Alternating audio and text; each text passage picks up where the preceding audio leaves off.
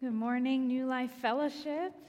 Uh, my name is Pastor Sharon Swift. I'm the Connections and Equipping Pastor here at New Life, and I'm so glad that you have joined us today, whether you're uh, with us on YouTube or Facebook or on our website. Just so glad that you are here to enjoy service with us. Um, we are continuing a series on Job, the book of Job.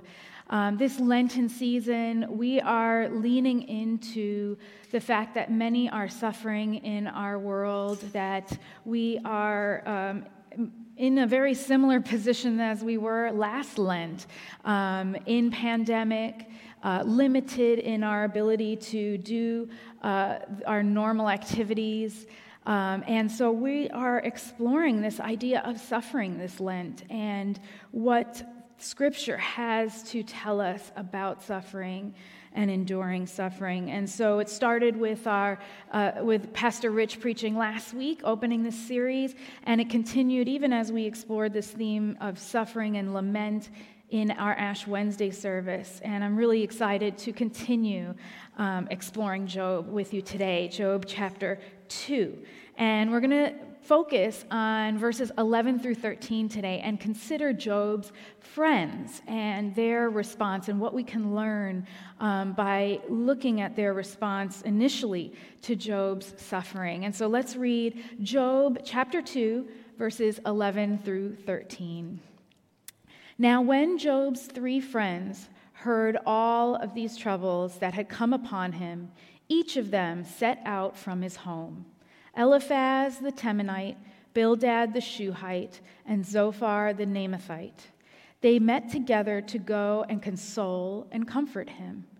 When they saw him from a distance, they did not recognize him, and they raised their voices and wept aloud. They tore their robes and threw dust in the air upon their heads. They sat with him on the ground seven days and seven nights and no one spoke a word to him, for they saw that his suffering was very great. Let's take a moment to pray. Lord, we are grateful that your word doesn't um, hide from suffering, that your word does talk about suffering. We're grateful that there's space in your word and in the body of Christ to wrestle with these questions. And we pray that your spirit would be here to, um, to guide us, to transform us, and to heal us. It's in Jesus' name we pray. Amen. Amen.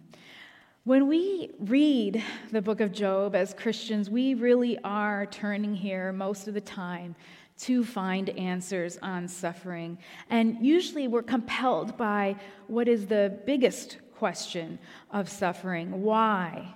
Why is there suffering? Why do we suffer? Why do we suffer when it seems completely out of the blue and undeserved? And that's certainly an appropriate and understandable question.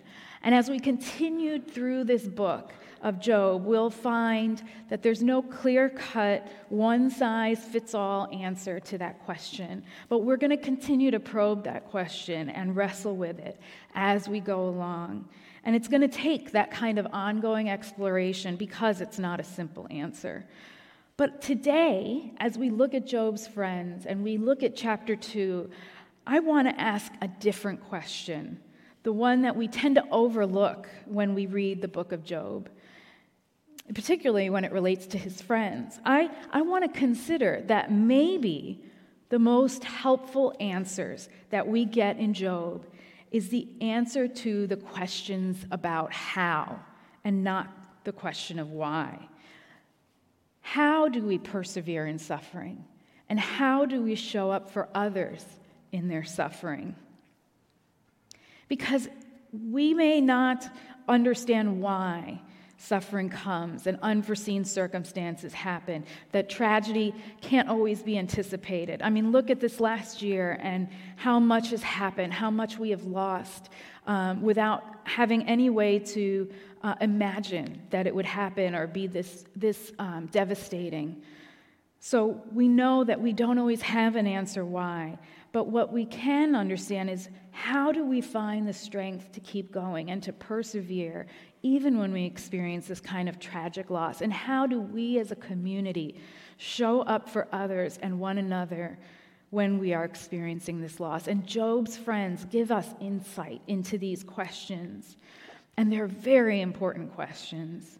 These questions are really near and dear to my heart because I came to Christ through a season of intense loss and suffering. And I know I've shared my story here at New Life previously, uh, but for those of you who might be new to our church community and are unfamiliar with my story, I grew up in a very violent home and dysfunctional home. And it ultimately culminated uh, in a final act of violence that left me orphaned at 17.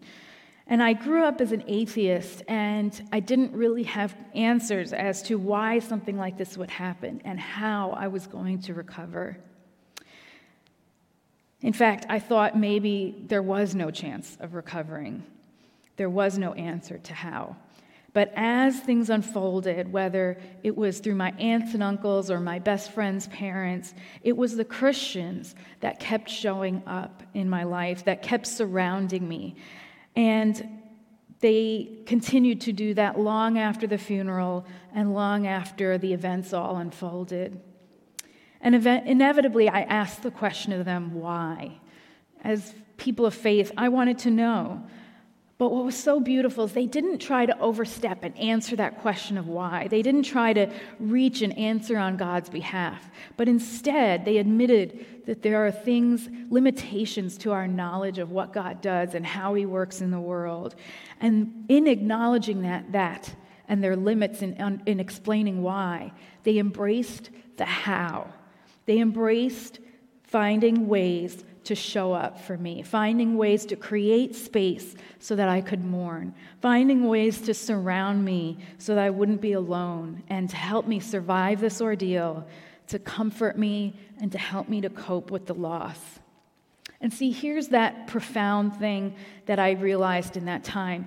We think that the power is in answering the question of why suffering happens, but so much of the power is in asking how.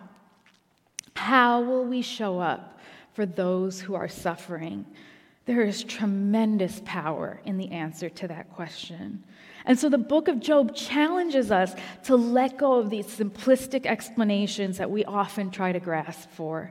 Now, Pastor Rich did a great job opening up this series and sort of breaking down some of these elements. And he um, talks about how Job really debunks one of these key explanations we often reach for, which is this retribution principle the idea that the righteous will prosper and that the wicked will suffer, that good things will happen for good people and bad bad things will happen to people who deserve it.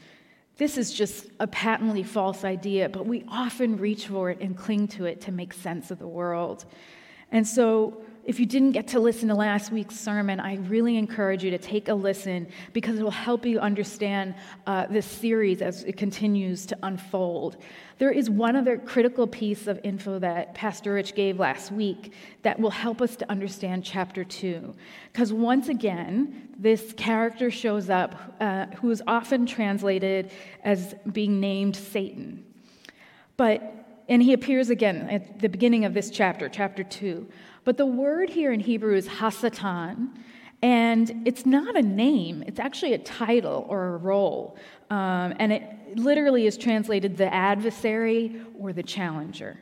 Um, and so this being is sort of acting like a, like a prosecuting attorney or even maybe like a spy, kind of um, getting intelligence uh, for God. And so he's mentioned in chapter one, and Rich kind of breaks down some of the explanation of his role. But we see this character again in chapter two, and he is escalating uh, the suffering that Job is experiencing because he now moves not only from Job's property and children, but to Job's very own body. He's going to allow this suffering to extend now to painful sores all over his body. Now, the burden of chronic pain is significant on Job. And over years of pastoring and, and interacting with some of you here at New Life and the congregation who struggle with chronic pain for many reasons, sometimes it's visible, sometimes it's not, you're intimately aware of how bad this is. You feel Job's pain. There's no distraction or vacation that can take Job away from the constant pain and the constant reminder of pain that chronic pain delivers.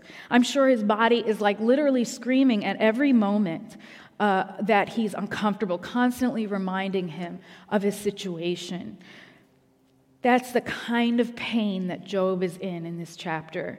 And the scripture testifies here that this is difficult, life altering kind of pain.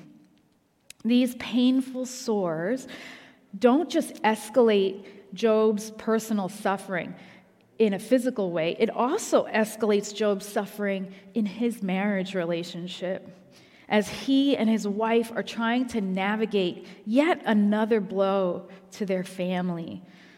Now, I've heard a lot of people, preachers, teachers speak har- harshly of Job's wife, and there is no debate that her reaction is not ideal. Um, and we can read this section and see how um, cold and um, harsh her response is to Job. But we also want to remember as we read this the kind of pain that she is also enduring. They lost 10 children and are grieving a tremendous, uncalculable, incalculable loss. Let's look at verse 9. Then his wife said to him, Do you still persist in your integrity? Curse God and die. But he said to her, You speak as any foolish woman would speak. Shall we receive the good at the hand of God and not receive the bad? In all this, Job did not sin with his lips. Now, of course, we'd all like to respond like Job, but we can understand that Job's wife is lashing out in her grief. She has had to bury 10 children who we can imagine she birthed, she nursed, she cared for, and raised. And for a woman in this society at this time, her role as a mom would have been incredibly defining of her life. She would lose so much in this. And so it's not hard to imagine why she struggles to show compassion or understanding to her husband. She is depleted by grief. And we know that many marriages don't suffer the lo- don't uh, survive the loss of a child, let alone the, the strain that losing 10 children would have put on a marriage. And so, actually, Job is pretty kind in his reply and recognizes that she's speaking as if God is not real, but uh, they're going to struggle to support each other in this grief. That's the, the key moment here. They can't survive this just on their own. They're, the two of them alone cannot bear this type of grief, and they can't um, comfort each other in the ways they might need right now. And so that brings us to today's passage and sets us up to see that, um, that the reasons that Job and his wife are not going to make it alone, the reasons that friends coming alongside them is so critical, their support from their community is going to make such a difference. And so here come Job's friends from what we believe to be pretty significant distance, and they're stepping in to be a comfort in a time of great need and of great sadness. And they're not just sending word by letter or supplies, but they're able to show up with their presence to console him. And it's actually at this moment that we continue to see just how desperate Job's situation is becoming because they can't even recognize him initially. They're a distance off and they, can, they can't tell that it's him. So it's not clear is this a result from the sores and the painful um, marks of the, these uh, sores that have been um, plaguing him? Or is it also the grief and the weight of that grief landing on him and, um, and weighing him down? Whatever it is, he's quite literally disfigured by, by his suffering and by his pain. So not only do they not recognize him initially. And that shows us just how bad things are for Job. But also, we see that their reaction paints an incredibly vivid picture of just how devastated they are and how bad his situation really is. Let's look at verse 12. When they saw him from a distance, they did not recognize him, and they raised their voices and wept aloud. They tore their robes and threw dust in the air upon their heads. I mean, this is like an immediate, visceral reaction to seeing their friend in so much pain. And they're immediately moved to try to identify with him in tears and in grief. It's an incredibly powerful moment of solidarity. And they don't stop there. We can continue to look at verse 13. They sat with him on the ground seven days and seven nights, and no one spoke a word to him for they saw that his suffering was very great. They didn't stop at this initial show of support. They saw how extreme the situation was, and they sat with him on the ground for seven days and seven nights. I mean, what a profound demonstration of sharing grief with a friend. And we see it even now in modern Judaism. It's called sitting Shiva. Um, perhaps you've heard that. Shiva actually means seven. Um, and it, it's lifted from this part of Scripture. Uh, it's, it's a standard now, actually, of grief. This display of solidarity in grief is the standard now in Judaism. And it's because of what a powerful demonstration of comfort and community. And what a beautiful gift that this culture has to offer, um, and this faith has to offer us in a picture of grief. But think about it seven days and seven nights in total silence, sitting on the ground, and they stayed because Job's suffering was so great. There's a lot we can learn from this small passage where Job's friends appear to do very little, but actually they do so very much. What they did was so significant and constructive that it's become a practice that's continued to this day. You see, it's in these moments of true grief and suffering that we see that our friends don't need expertise, but they actually need empathy. And let me say that again. In suffering, we don't need expertise from our friends, we need empathy. We live in a culture that's filled with quick answers and easy solutions. And listen, I love a, t- a great TikTok from an expert that will break down like this amazing information in 30 seconds or 60 seconds. I mean, that stuff is great. And there's a place for that for sure. And Thank you to all of you young people who repost those things on Instagram so that I can see it. This very old millennial who does not have TikTok can actually watch those. They're great. And there is a place for that. But the reality is, we see here the power and the benefit of the long game of empathy, of entering in. And it really confronts that quick fix advice giving part of our culture. We want to have the words to say. We want to have the answers. We want to have knowledge. And it might come from a really good place because we want to shortcut the pain for our loved ones. We want to shorten how long they're grieving. But the reality is, mourning takes time. There aren't shortcuts. And in that sacred space of someone else's grief, when we enter in in empathy, just as Job's friends initially enter in, um, into a space where he can't even articulate what he's feeling yet. They provide the best comfort in these first seven days just by doing that, just by entering in that sacred space. Maybe they have no words, and maybe Job doesn't have the words yet, but he knows he's not alone. And that is enough to give him strength to make it through these first several days. You see, so much of this book of Job is actually dialogue. We haven't quite gotten there yet, but so much of it is dialogue and poetry where they circle around, constantly trying to find answers to this suffering and Job's situation.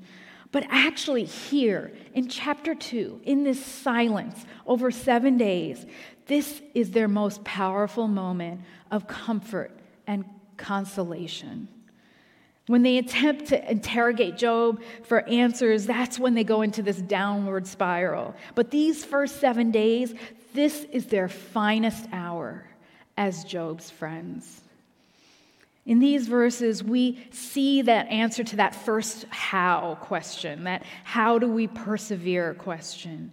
It's shown to us through Job's friends that we find that strength to persevere through our community, through the support of our friends and family, through solidarity. That's what gets us through, what we can receive from others, that strength that we get from their presence. They stay with him until he's finally ready to talk and identify what he's feeling in chapter 3. But that leaves that second question of how. How do we show up for others when they're suffering? How do we show up for others in their grief? And how can we be like Job's friends in this particular chapter? How can we move past the desire to have answers or fill the silence with chatter? And where, how can we move into that deep uh, place of empathy? Well, I want us to consider maybe what keeps us from entering into the pain and the discomfort of others. I think there's this is not a complete list, but I think there are three common hiding places that we have when we uh, struggle to enter into someone else's grief and pain. One is that we hide by avoiding. Can we be present with our own grief? We might struggle because we're avoiding our own grief. I used to have a, a mentor in college. His name was Jim Bailey, um, and he often taught us that um, we couldn't lead others into places that we refused to go ourselves. And that has shaped me deeply. And that can be the same dynamic at play in grief. Have you made space to process your own grief? Have you faced your own pain and maybe some, some unresolved grief so that you can actually be really present with someone else's pain? If you're still too uncomfortable to sit with your own grief and pain, it will be so difficult to sit with someone else's pain and discomfort. The second thought is we often hide behind our own anxiety um, and again, this is not a clinical anxiety. I'm talking about the general anxiety that we carry as humans. Um, can we let go of the fear of suffering enough to be present? For many of us, we can't sit with someone who is suffering an unpredictable and tragic loss because we carry our own anxieties and fears about whether this could happen to us. And so that clouds our ability to be fully present with someone else. And maybe that's where Job's friends start to spiral down because they start looking for answers. Because the temptation is to look for an answer. Because if something like the retribution principle is true, then I can avoid having this kind of tragedy happen to me. And it makes us feel more secure. But the truth is, we need to be aware of our own feelings so that when we show up, we've done our inner work and we can be fully present in authentic ways for the people we love who are in pain. But finally, we sometimes hide behind our answers and answering. Can we be vulnerable enough to show up without answers? Can we let go of the why, maybe is another way to say it, let go of the why so that we can embrace how. We want answers to suffering. That's only natural, as I said before.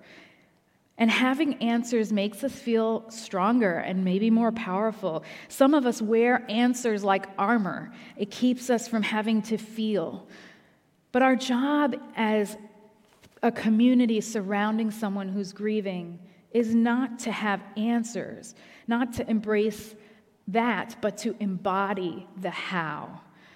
We want to surround our loves, loved ones who are mourning and provide that how so that they can wrestle with God about why. When we show up for those who are mourning, we carry that burden of how for them so that they can go to God and wait and see if God answers that question of why this is happening. And that's the mystery of how God shows up for us in community. Because there is no standard answer we can give to why. But what I have found over the years is that what Jesus said the ser- in the Sermon on the Mount is true that God does give comfort to those who mourn. And He does that in their time of need. It's not always in our, on our schedule, it's not always with the answers we want, but He does come with comfort. Now, an example of this happened, unfolded just last week in our sermon discussion after uh, service. It, and uh, by the way, it's a beautiful space to enter into if you are able. These sermon discussions are um, powerful and uh, beautiful spaces to wrestle with the word. And uh, we were we were uh, wrestling with this idea of suffering, and uh, I'm sharing this with per- permission, but a long-time new lifer was there named Lourdes. And uh, she was a part of this community for many, many years prior to moving to Florida and uh, contributed to this community in many ways. But during her years here, she lost two of her adult children uh, unexpectedly and tragically. And the two incidences happened some time apart from each other, but she really struggled with that question of why, and she shared that with us last week. But she stayed in community. She allowed the church community to surround her, to provide her with that how, the strength to persevere, the, the ability to show up and, and provide her with that community so that she could wait on God for some of those answers. And she said it really took her over two years of praying that prayer and crying those tears before she felt like she got an answer. And she so humbly shared that with us last week, not because her answers apply to every situation. In fact, when God answers the why, it's usually so personal and so particular to the person that's mourning. But she shared it because it's a testimony that God does comfort. And sometimes God gives us an answer to the why that is meaningful for us, that we can understand. And so, in that time, as New Life surrounded her and gave her that gift of space and time and presence, and she gave her the chance to wrestle with that answer, she also became a gift to this community by leading grief share groups herself and providing others with that gift of time and space and presence. It's a beautiful thing, and she has waited with many as they grieved. And actually, this gift is being made available again in this coming month in March. On Tuesday nights, um, for 13 weeks, there will be a grief share small group that will convene to sh- help uh, you have others to share this journey with. If you're grieving the loss of a loved one, let us give you this gift of time, of space, of presence. So, what kind of friend will we be? What kind of friend will we be in times of grief and mourning for our loved ones, for our community? See, there's no shortage, sadly, there's no shortage of people grieving in this pandemic.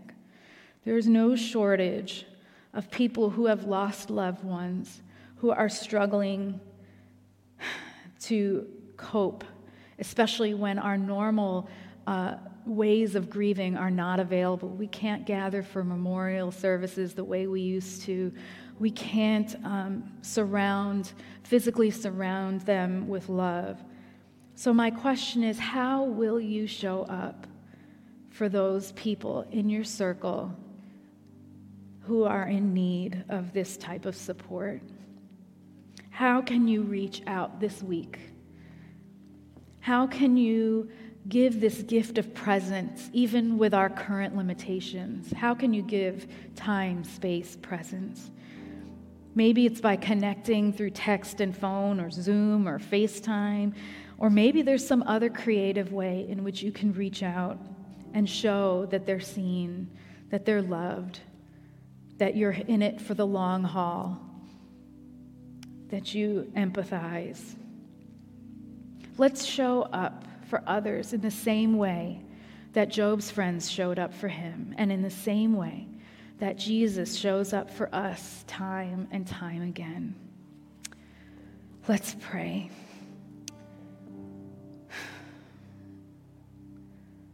Lord, we know that suffering is a heavy topic. And yet, God, we cannot escape it. And these last 12 months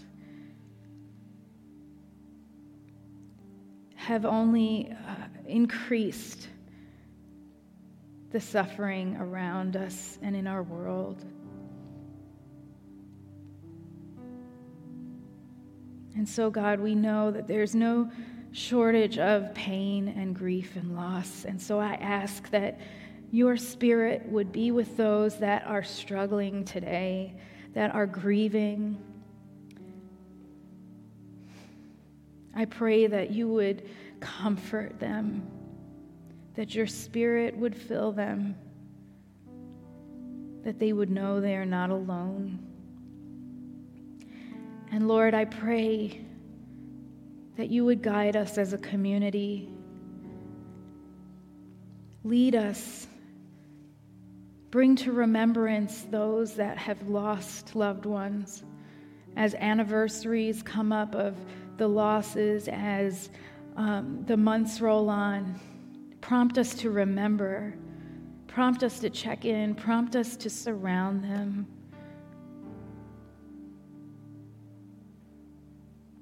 I pray that we would continue to grow as a community who can grieve together, who can sit in empathy, who can enter into those sacred spaces, and that healing and hope might break forth. It's in Jesus' name that we pray. Amen.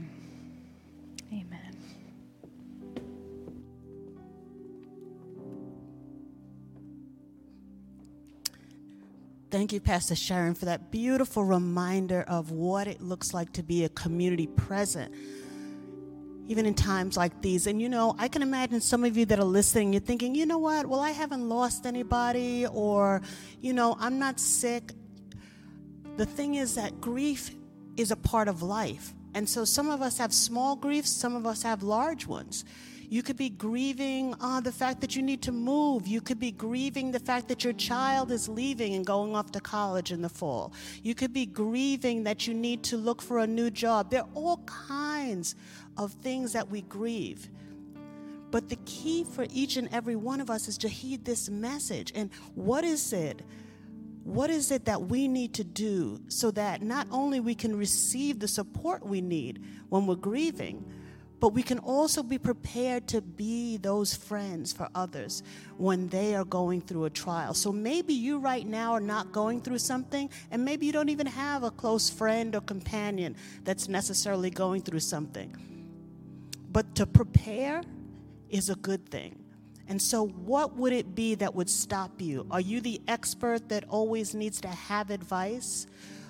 Are you unconnected with your own grief, so it's hard for you to connect with someone else's grief? Are you in that third category? You just have so much fear of your own possible grief that you're unable to stop and stay present with someone else.